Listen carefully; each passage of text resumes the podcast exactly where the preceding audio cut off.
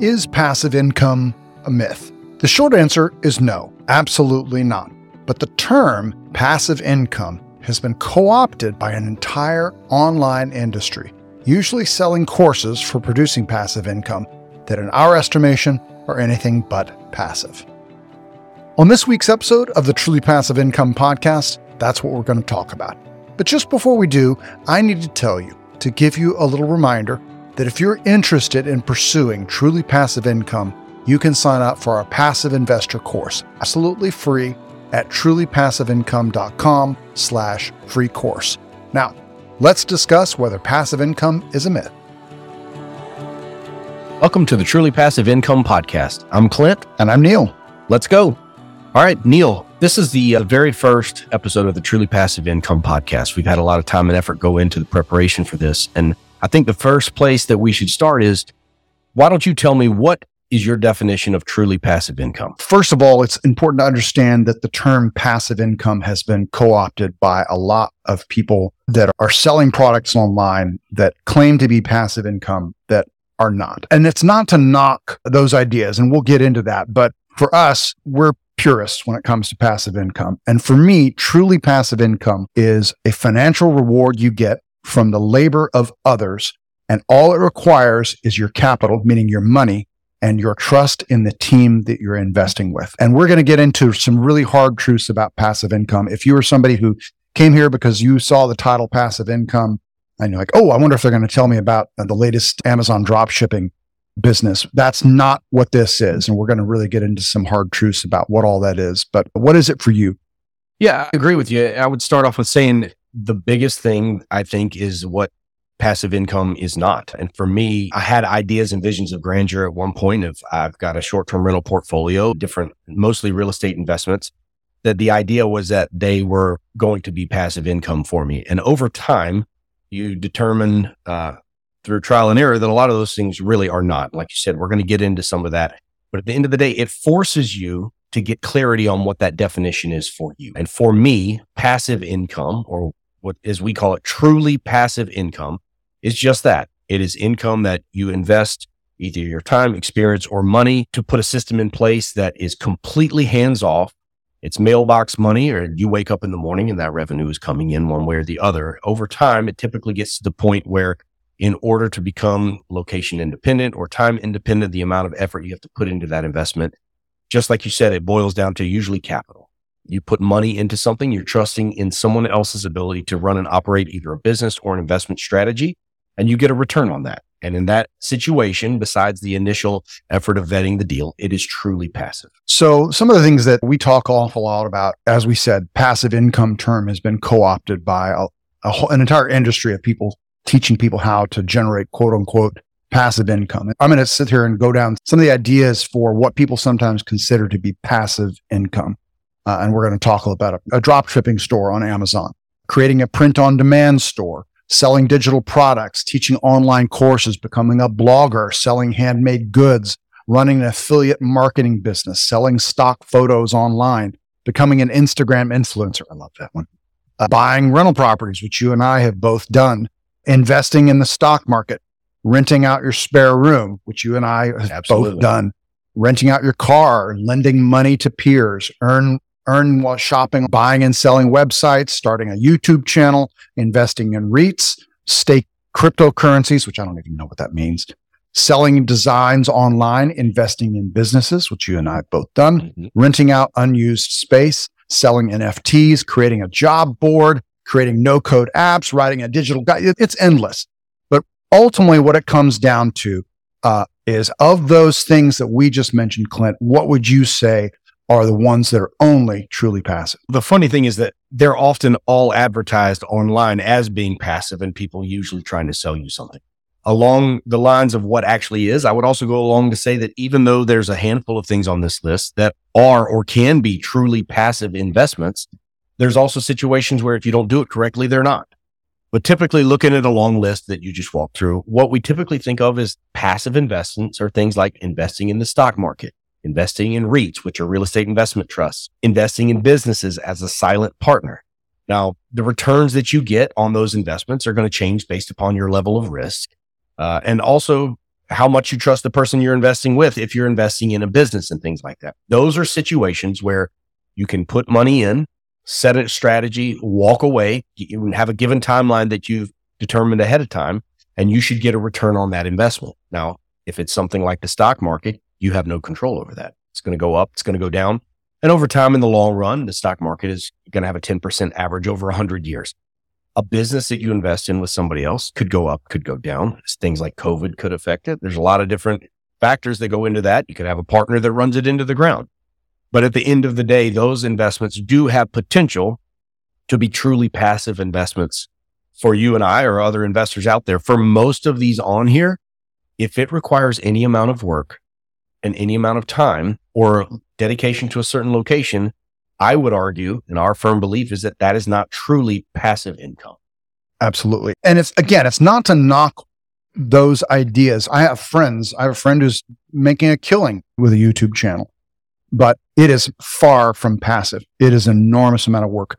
You and I both know people who are making money doing short term rentals. Short term rentals are not in any way passive. What it comes down to is that for it to be truly passive, what it really requires is capital.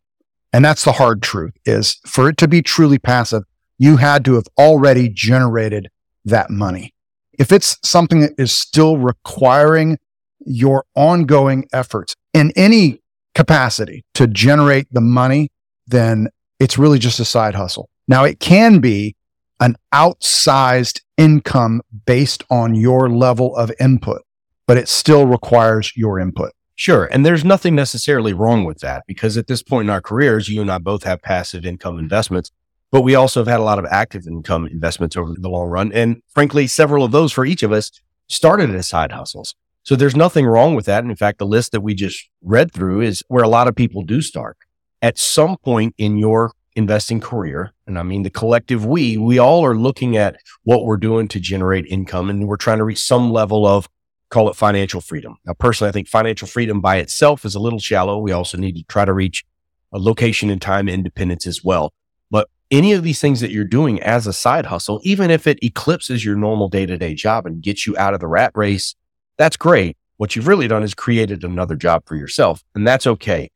But if you take one of those side hustles, the end goal should be to not continue to scale that unless it's something you love. But at some point, take that money, and that capital and invest it in what can be truly passive income uh, investments so that you get to walk away because at some point you're going to decide that you don't want to do that job anymore or you don't want to get out and hustle or whatever it is. If you've taken money from those side hustles and things like that and invested into things that are truly passive income investments, it gives you freedom of choice and freedom of purpose to decide what you want to do and how you want to spend your time.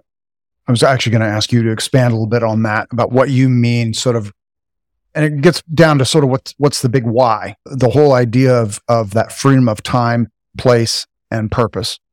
To speak to that i kind of need to speak to my background a little bit is that i've got a career in medical sales selling and implanting pacemakers and defibrillators for years. I knew i did, didn't want to do that forever. And so as a side hustle my wife is in real estate we started short-term rentals we originally started with a house hack. We had one property that paid for the property that we lived in, and it was great. We continued to scale from there and got to a small portfolio of 14 Airbnb listings. And boy, you talk about the realization of an investment strategy not being passive. It was wildly time consuming, even with the ability to streamline and automate and things like that. It got to the point that it was not passive at all. And that led to over time with some partners building a property management company so that it could be completely passive for us. So we walked away. We don't have anything at all to do with the management of those properties. The company manages those and uh, about 75 others. And we have operating partners and employees that that's specifically what they do is run that business.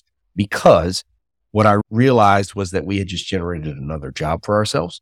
And that's not the freedom that we wanted because going through that process, I had to clearly define for myself what that freedom was that we were looking for. And this is what I came up with is that financial independence on its own, in my opinion, is extremely attainable, especially given the way the world has changed in the last 10 to 20 years with social media and everybody having access to a phone and to networking and things like that. Financial independence by itself is a little shallow to me if you're tied in a certain location or have to spend a certain amount of your energy in front of a computer screen or operating a business or anything like that. So financial independence to me needs to come along with location independence and time independence because those things together give you independence of purpose. Independence of purpose is where you go where you want, when you want, and you do what you want. You spend your energy focusing on the things that are important to you, whether it's family or travel or fishing or skiing or teaching or whatever it may be.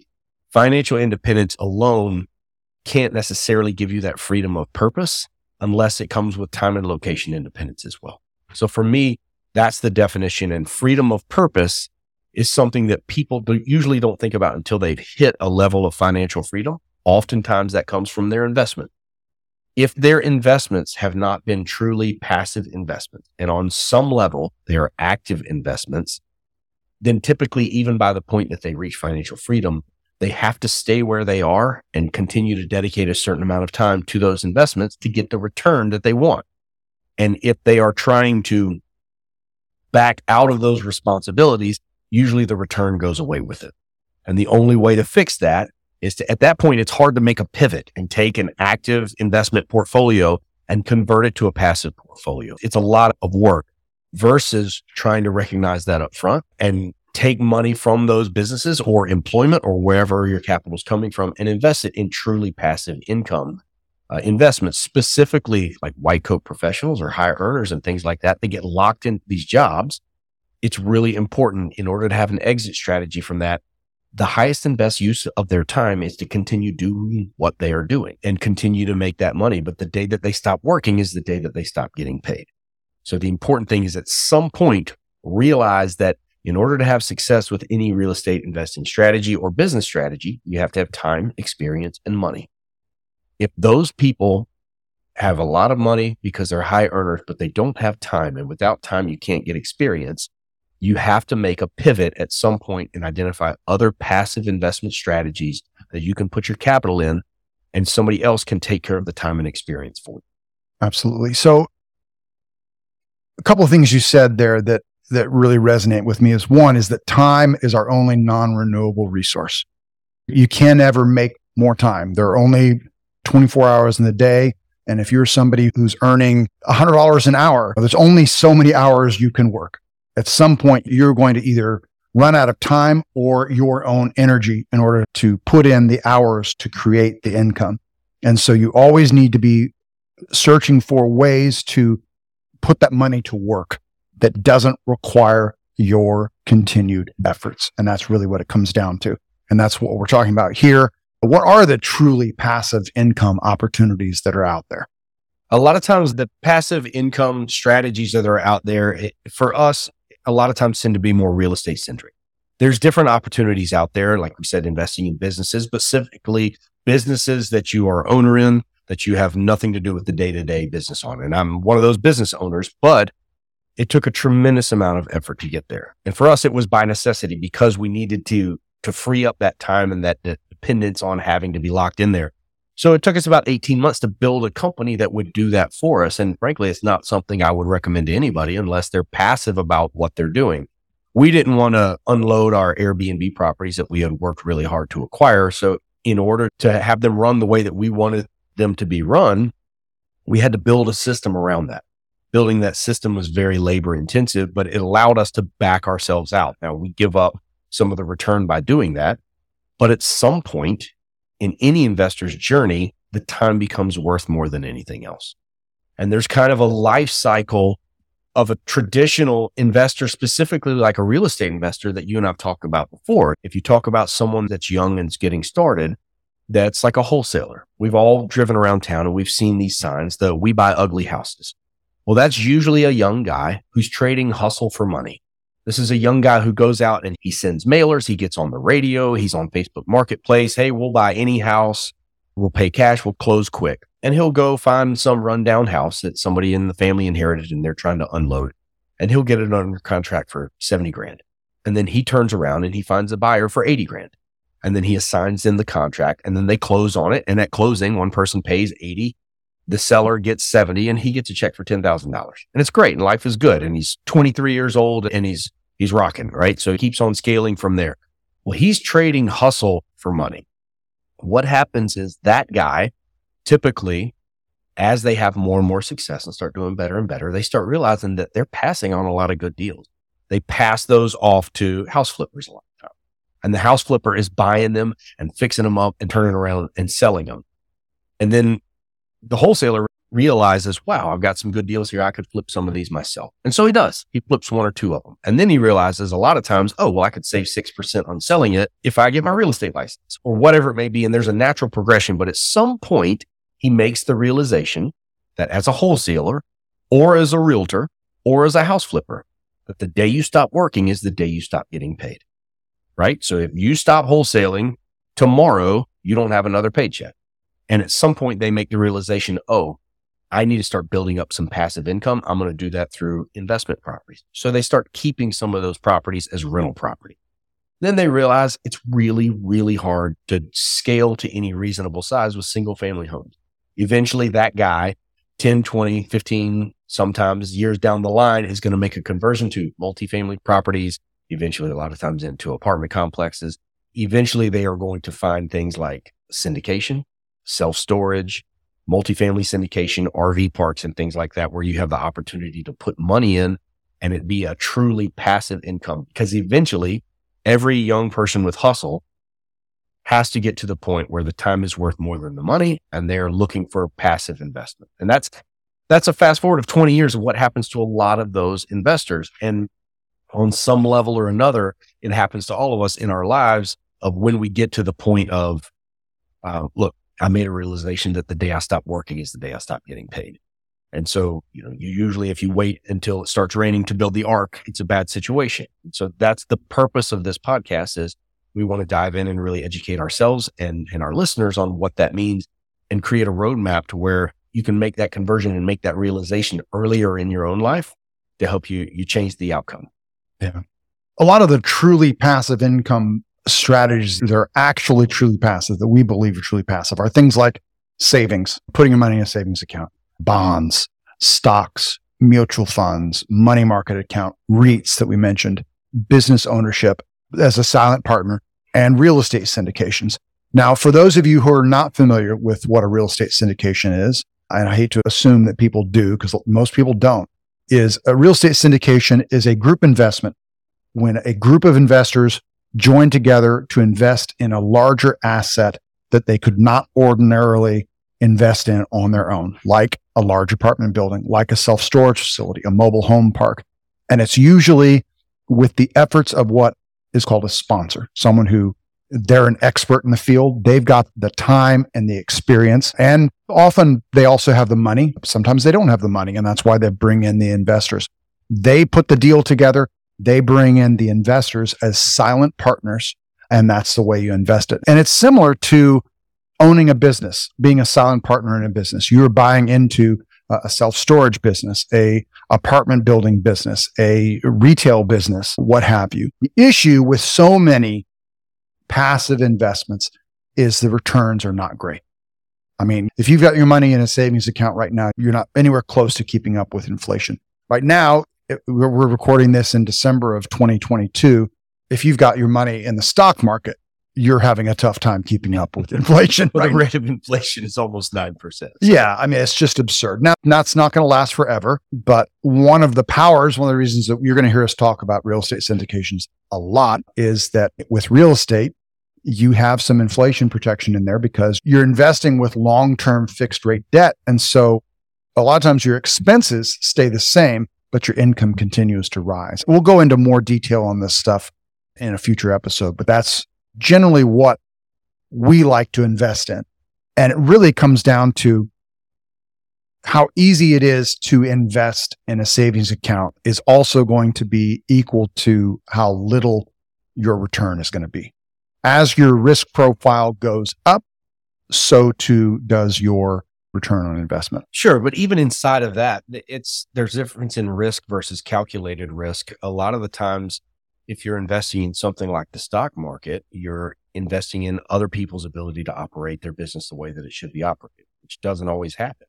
And you can lump it together with mutual funds and things like that, have some insulation, but also your personal timeline as to when you need access to those funds is going to dictate how good of an investment that is for you. If you've got a three year, a five year, or a 10 year plan, like over the long run, that's a fairly safe place to put money. But depending on the maturation date for you and when you need access to that, it depends on if the market's up or the market's down versus investing in a business.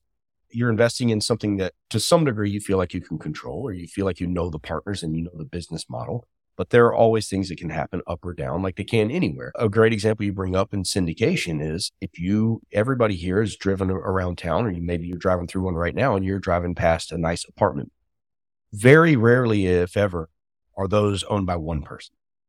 It's a group of investors, usually accredited investors or people that are high income earners that have money and they lump it together to take on projects bigger than what they could do on their own. And then for the sake of the person that knows how to operate, the developer, for the sake of scale, usually fairly quickly outgrows the amount of capital they have. So they raise capital from a group of people for a dedicated return over a, fixed period of time.